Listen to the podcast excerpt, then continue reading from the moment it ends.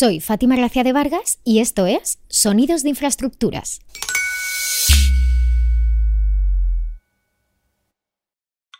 Hace algunos años, el equipo de Ferrovial estaba reunido como un día cualquiera, cuando de pronto pensaron, ¿no sería genial poder mostrar y documentar todos los diferentes proyectos de Ferrovial que hay por el mundo? Y dándole más vueltas, pensaron, ¿y no sería genial enviar a alguien que viajase por todo el mundo y nos lo mostrase? Ha sido apasionante también, ¿no? El descubrir el mundo y, sus variedades, ¿no? A través de Ferrovial. Y entonces fue cuando lo decidieron. Descolgaron el teléfono y llamaron a alguien. Y ese alguien era José Manuel Ballester, un artista y fotógrafo madrileño. He intentado plasmar y retratar ese mundo, todos los desafíos y los retos que me he encontrado ¿no? a, a mi paso por estas obras. Y esas obras incluyen proyectos tan diversos como el Crossrail en Londres o Ruta del Cacao en Colombia. Proyectos muy diferentes en distintas fases y en diversos rincones del mundo. José Manuel volvió de este largo viaje hace ya algunos meses, así que fijamos una fecha y decidimos viajar hasta su estudio en Madrid, donde pudimos charlar de esta emocionante experiencia. Y sorpresa, su estudio era tal y como habíamos imaginado que podía ser el estudio de un artista. Un garaje reconvertido en un espacio amplio, luminoso, lleno de arte y pequeños tesoros por todos lados.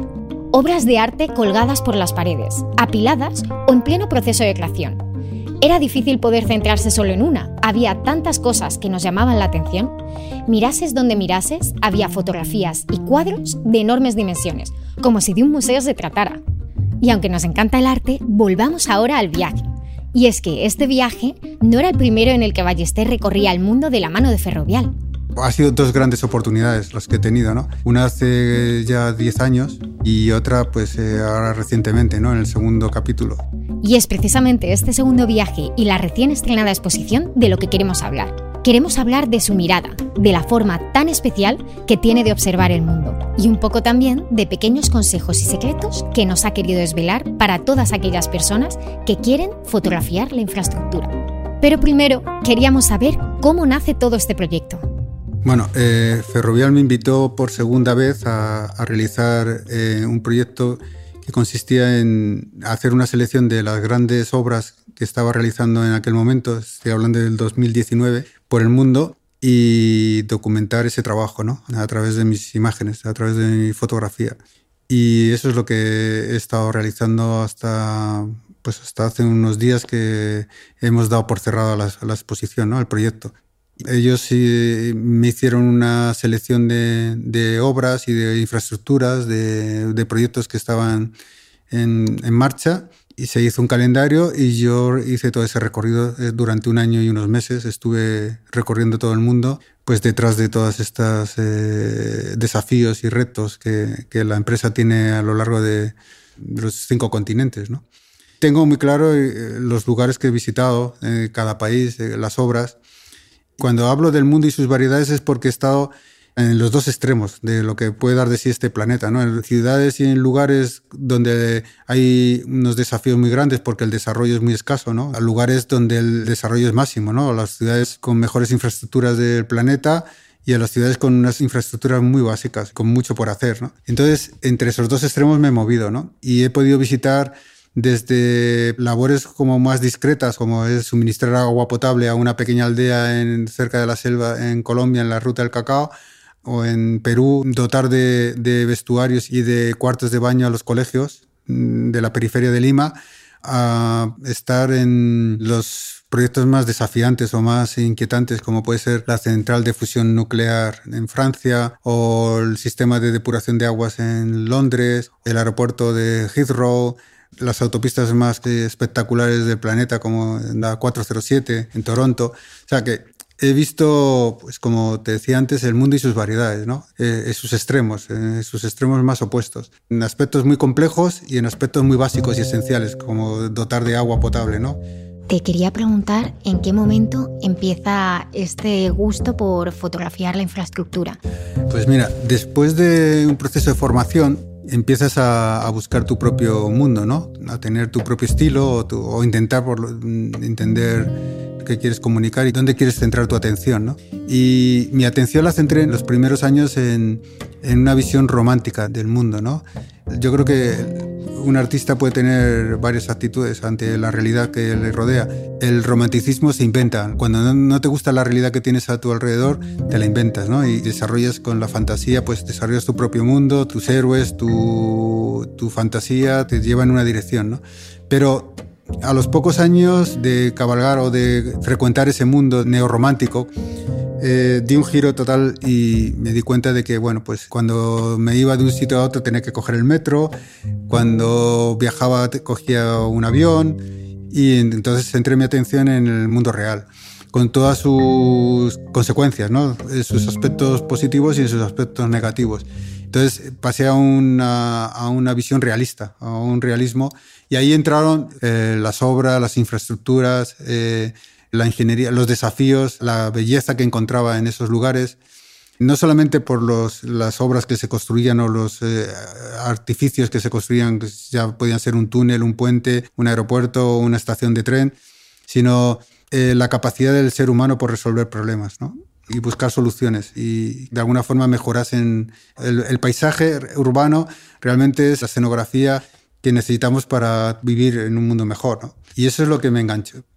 ¿Qué te inspira cuando, cuando tú estás delante de un puente, de una infraestructura como puede ser el aeropuerto de Heathrow? ¿Qué te inspira esa obra para que tú decidas capturarlo con tu cámara? Bueno, por ejemplo, cuando estuve en, en Heathrow, en el aeropuerto, aparte de la escala, ¿no? la escala eh, sobrehumana ¿no? que, supone una infraestructura de estas características, al final el viajero se convierte en una hormiguita que está allí y que ve pasar constantemente aviones que suben, que, aterrizan, que el, flujo, ese flujo tan milimétricamente calculado, tan controlado, ¿no? Eso es lo que intenté plasmar en mis fotos, ¿no? Esa belleza de, del ritmo, del ritmo tan calculado y que además es que si no se calcula bien puede ser desastroso, ¿no? Cuando ves la, procesión de aviones, ¿no? Tomando la pista o, esperando a que llegue su turno. Esa armonía, ¿no? De, de flujo, de sintonía tan presente y tan invisible en un principio, ¿no? Si haces un viaje como turista, a lo mejor no lo aprecias, pero cuando estás en pista, cuando tienes la posibilidad de pasar al otro lado, al lado de, la parte técnica, la parte oculta, la parte invisible de todo un, complejo que está al servicio de una función, que es la de mover pasajeros de un lado para otro con seguridad. Entonces, cuando ves todo eso, con toda la problemática que conlleva. Se contempla cómo se buscan soluciones para evitar problemas que van surgiendo sobre la marcha, ¿no? que no solamente se trata de movilidad, sino de una movilidad segura y que desafíe eh, todos los retos o todas las cuestiones que, pueden surgir ¿no? en, un lugar como ese. Te quería preguntar también, está claro que, los artistas eh, veis belleza allá donde vais y de hecho lo que conseguís es capturarla y dejar un eco en la humanidad con el trabajo que hacéis. ¿Qué similitudes ves entre un ingeniero y un artista? ¿Piensas que los ingenieros consiguen de alguna forma a través de las infraestructuras dejar también su eco en la humanidad? Para mí el arte es todo aquello que se hace eh, de la mejor manera posible. Eh, para mí un artista también es un buen médico, un abogado. La creatividad no es patrimonio del arte, del artista. Yo creo que pertenece a, a la condición humana. O sea, hacer las cosas con arte se puede hacer en cualquier profesión. No es un dominio o es propiedad solamente del artista. El artista lo que pasa es que tiene que comunicar y que expresar o manifestar o hacer visible la belleza, ¿no? O sea, un puente bien construido tiene una belleza y tiene unas cualidades artísticas y estéticas que están ahí. Lo que pasa es que además de eso tiene que ser funcional. O sea, que un ingeniero tiene el principal reto, la funcionalidad resolver un problema de la mejor forma funcional posible. Y ya de eso, si está bien resuelto, ya irradia belleza. Que luego la estética, que esa belleza sea más visible o más evidente o menos evidente, pues eso otro paso más. Pero si un puente está bien hecho, ya es bello en sí mismo porque las cosas bien hechas irradian belleza. El arte lo que sí tiene como misión es hacer visible esa belleza o hacerla más visible o más patente. Y es lo que he intentado hacer cuando fotografío un puente o, cualquier obra de ingeniería o cualquier desafío tecnológico de los que he podido contemplar en este viaje. Intento fotografiar esa belleza del trabajo bien hecho, del ingenio, el ingenio humano que intenta resolver problemas y buscar soluciones. José Manuel empezó a fotografiar los proyectos de Ferrovial por todo el mundo en junio de 2019. Pero, como ya os desvelamos antes, no fue la primera vez que se embarcaba en esta aventura. Ya había recorrido el mundo con este objetivo años antes, y queríamos comparar y saber qué diferencias había entre estas dos experiencias. ¿Había cambiado algo en estos años? ¿Había cambiado él? Y sobre todo, ¿cómo consigues capturar la esencia y los detalles de tantos proyectos y tan variados en tan poco tiempo? Tenía la experiencia de lo que había sido el primer viaje, el primer proyecto, entonces la sorpresa, digamos, era menor. También es cierto que era ocho años más mayor eh, y el esfuerzo físico eh, que me supuso el primer viaje, pues de alguna forma me podía preocupar en cuanto a si podía mantener el mismo ritmo. Y sorprendentemente, quizás yo creo que eh, fruto de la experiencia del primer viaje, lo llevé mucho mejor. Cuando inicias un proyecto de estas características, que sabes que va a ser un año y varios meses de constantes viajes, con dos maletas preparadas y casi un viaje cada semana, constantemente durante un año, pues al principio mm, crees que, que va a ser duro. Pero como es tan apasionante y sobre todo he podido visitar lugares tan diferentes y tan especiales, pues la verdad es que se me pasó bastante rápido. O sea que, de alguna forma lo llevé bastante bien a nivel sobre todo de esfuerzo físico. También no solamente es el, esfuerzo físico, sino el esfuerzo mental de asimilar todo lo que estaba viendo. En tan poco tiempo, intentar eh, aprender y, visualizar y comprender lo mejor posible todo aquello que estaba viendo, con la cantidad de información que había detrás de cada proyecto, ¿no? Claro, supongo que para ti también es un esfuerzo mental y, sobre todo pues, es mucho cambio, ¿no? Pasar de quizá un aeropuerto como es el de Heathrow a, como comentabas, la ruta del cacao. ¿Cómo te enfrentas a, esos cambios de escenario? Y sobre todo, ¿qué te llamó la atención o qué infraestructuras destacarías eh, durante este viaje que por mm, la belleza que has encontrado en ellas o quizá por el contexto te han llamado la atención? Pues mira, em, es muy difícil de alguna forma resumir todo lo que he visto y todo lo que he podido hacer, ¿no? todo mi trabajo. De hecho, se va a visualizar un 10% de todo, lo que, de todo lo que he hecho. Y luego he tenido la suerte de que Ferrovial me consiguió un equipo estupendo de personas que se pusieron a trabajar a mi lado. Los equipos que me recibían en cada lugar estaban muy bien preparados y, muy hicieron el esfuerzo de explicarme lo mejor posible lo que, estaba, lo que iba a ver y lo que estaba viendo con lo cual me, ayudó muchísimo. Pero claro, era un, exceso de información concentrada en cada momento y, sobre todo de contrastes tan grandes, ¿no? de, pasar de una central de fusión nuclear a una pequeña aldea aislada casi de la civilización, donde pues necesitaban agua potable. Entre esos dos extremos pasan muchas cosas. ¿no? Asimilar todo eso, ese mundo de contrastes, ese mundo tan variado, tan diferente, donde he visto tantas autopistas, pero cada una era diferente. Por un lado, hay algunas pautas que son estándar, que se utilizan como pautas universales porque funcionan y se universalizan, pero siempre está el matiz y el detalle del lugar, el clima, el paisaje, la propia cultura, de no se conduce igual en Europa que en Estados Unidos. Esos matices, cuando los observas, ves que cada lugar, cada mundo es singular, ¿no? Y eso es lo que he intentado también plasmar, la, singularidad de cada espacio que he visto, ¿no? Diríamos que el mundo está en constante movimiento, evoluciona, cambia, el ser humano avanza y de alguna forma las infraestructuras están ahí para eh, proveer ese, movimiento y evolucionar con aquellos cambios que propone la sociedad. Eh, ¿Qué parte de este mundo en movimiento descubres tú cuando fotografías infraestructuras? ¿Qué hay detrás de aquello que es perceptible para el ojo humano que te ha llamado especialmente la atención? Durante estas últimas décadas, la sociedad ha demandado una aceleración en la vida. La vida se ha acelerado. Eh, hemos pasado de medir el tiempo en segundos a, a la décima de segundo y eso yo creo que ha influido en la forma de vida. ¿no? Y sin embargo, yo creo que el hombre está tomando conciencia si tiene sentido esa aceleración. O sea que todo lo que está en torno a, su existencia, de alguna forma se imprime de esa, de esa necesidad. ¿no? Y el mundo de las constructoras o de las empresas que, que tienen que construir esa escenografía van buscando soluciones a las necesidades y a la demanda de, de, la sociedad. Y los ciudadanos de alguna forma van interactuando también. ¿no? Entonces, al final son empresas que buscan soluciones. Hay una serie de necesidades, de objetivos por ejemplo, ahora la energía nuclear de fusión nuclear. Pues, ¿por qué se inicia ese camino? Pues porque la energía nuclear convencional tiene serios problemas, que son los residuos eh, radiactivos, por ejemplo, ¿no?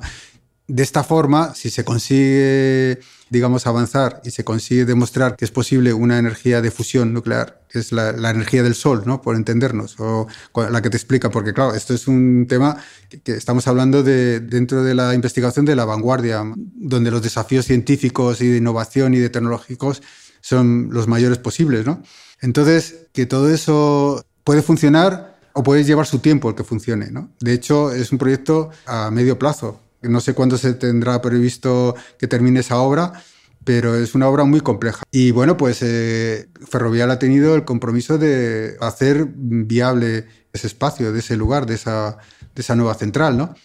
Y entre este primer viaje que haces hace ocho años ya y el segundo viaje del que estamos hablando hoy, ¿Qué cambios has notado en la forma en la que eh, Ferrovial se ha ido adaptando y las infraestructuras se han ido adaptando a la sociedad y al contexto actual?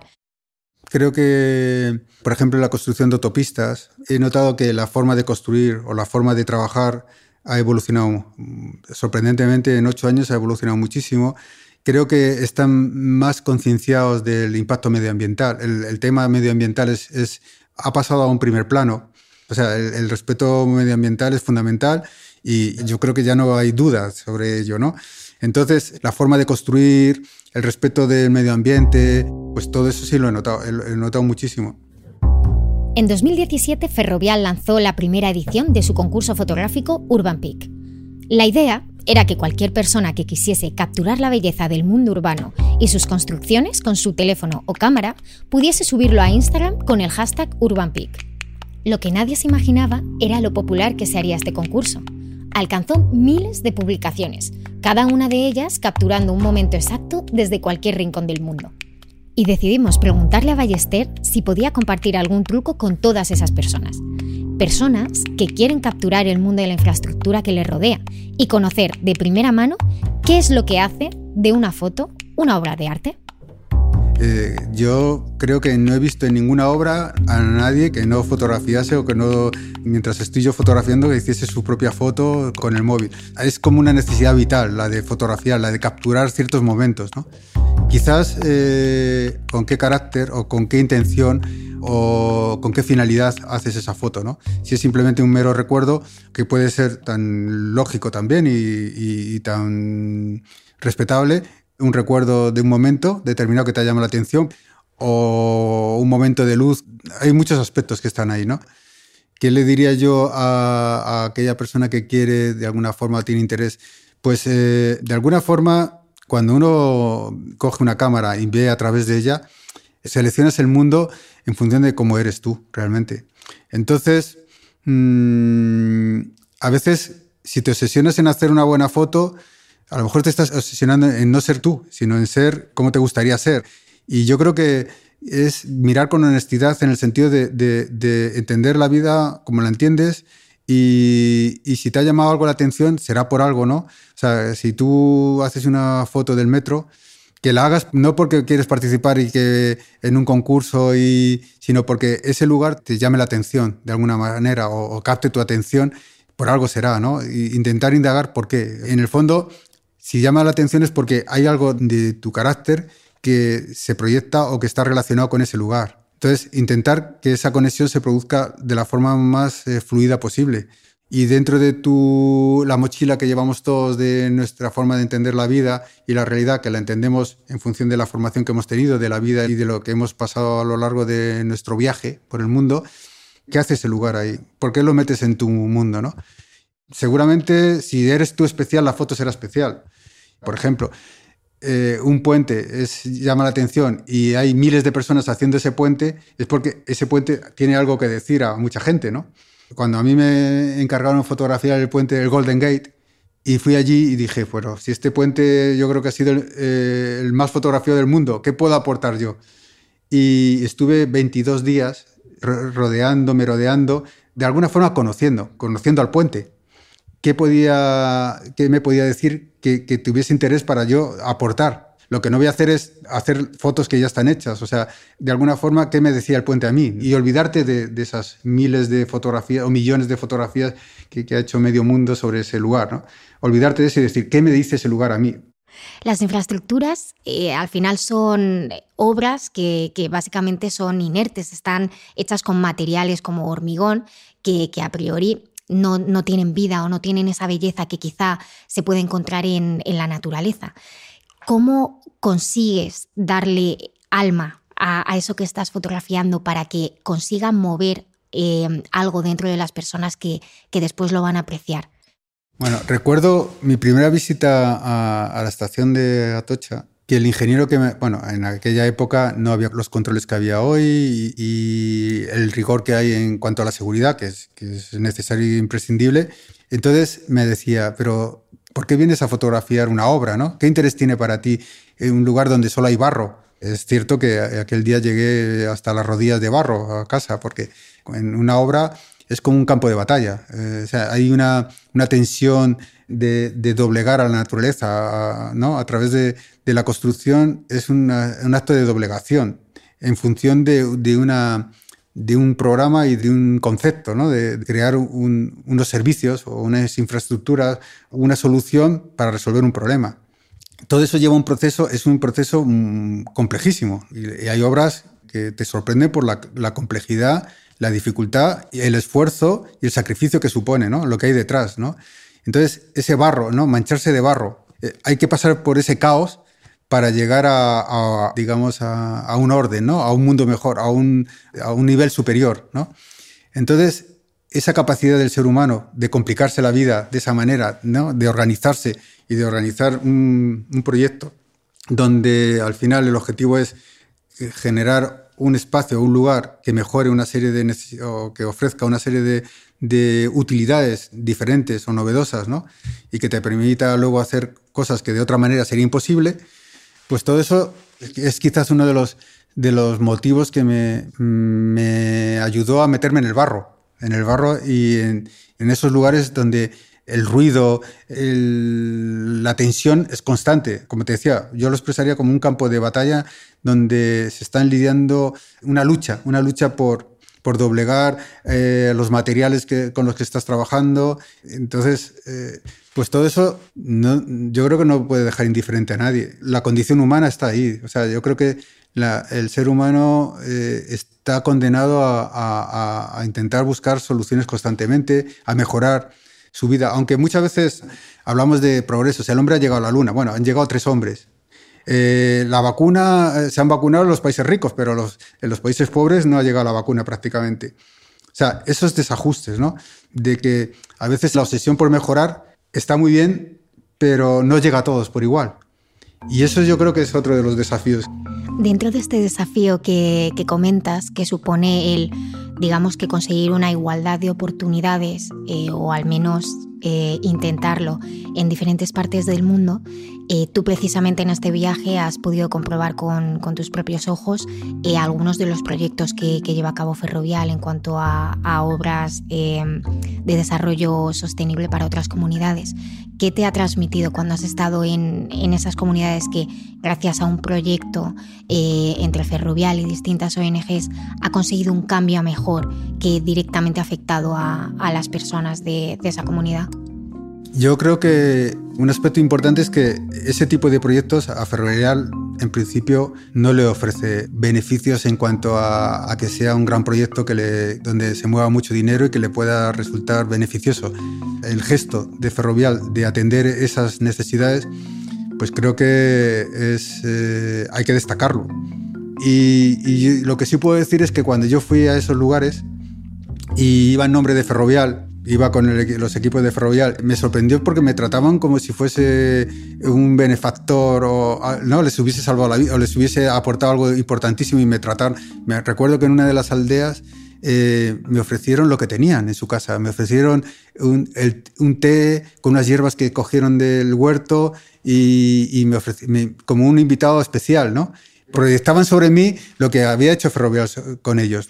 Entonces, eh, me sorprendió muchísimo ¿no? esa especie de, de, trato y de agradecimiento que, yo noté ¿no? con estas personas que me atendieron y que dieron, me entregaron su vida y, me invitaron a, pasar a su, a su, mundo. Incluso también me dijeron cuáles eran sus nuevas necesidades.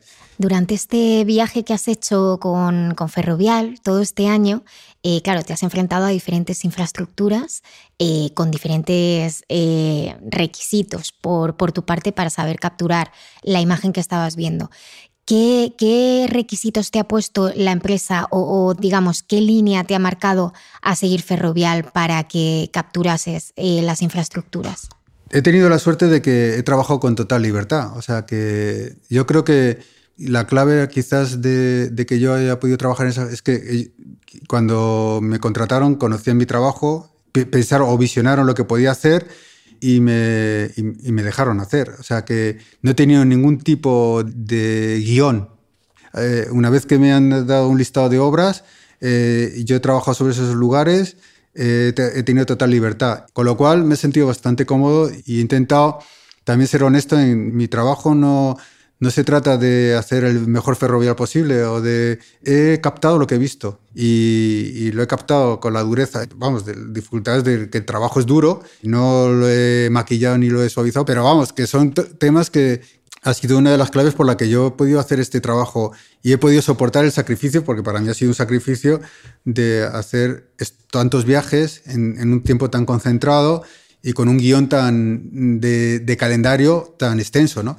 Pero una vez que estaba yo en un sitio, mm, he, fotografiado con total libertad. O sea que, sorprendentemente, siendo una empresa que no está vinculada al mundo del arte, ha sido mucho más respetuosa con mi arte, con mi trabajo, que en otros contextos dedicados al arte o centrados en el mundo del arte.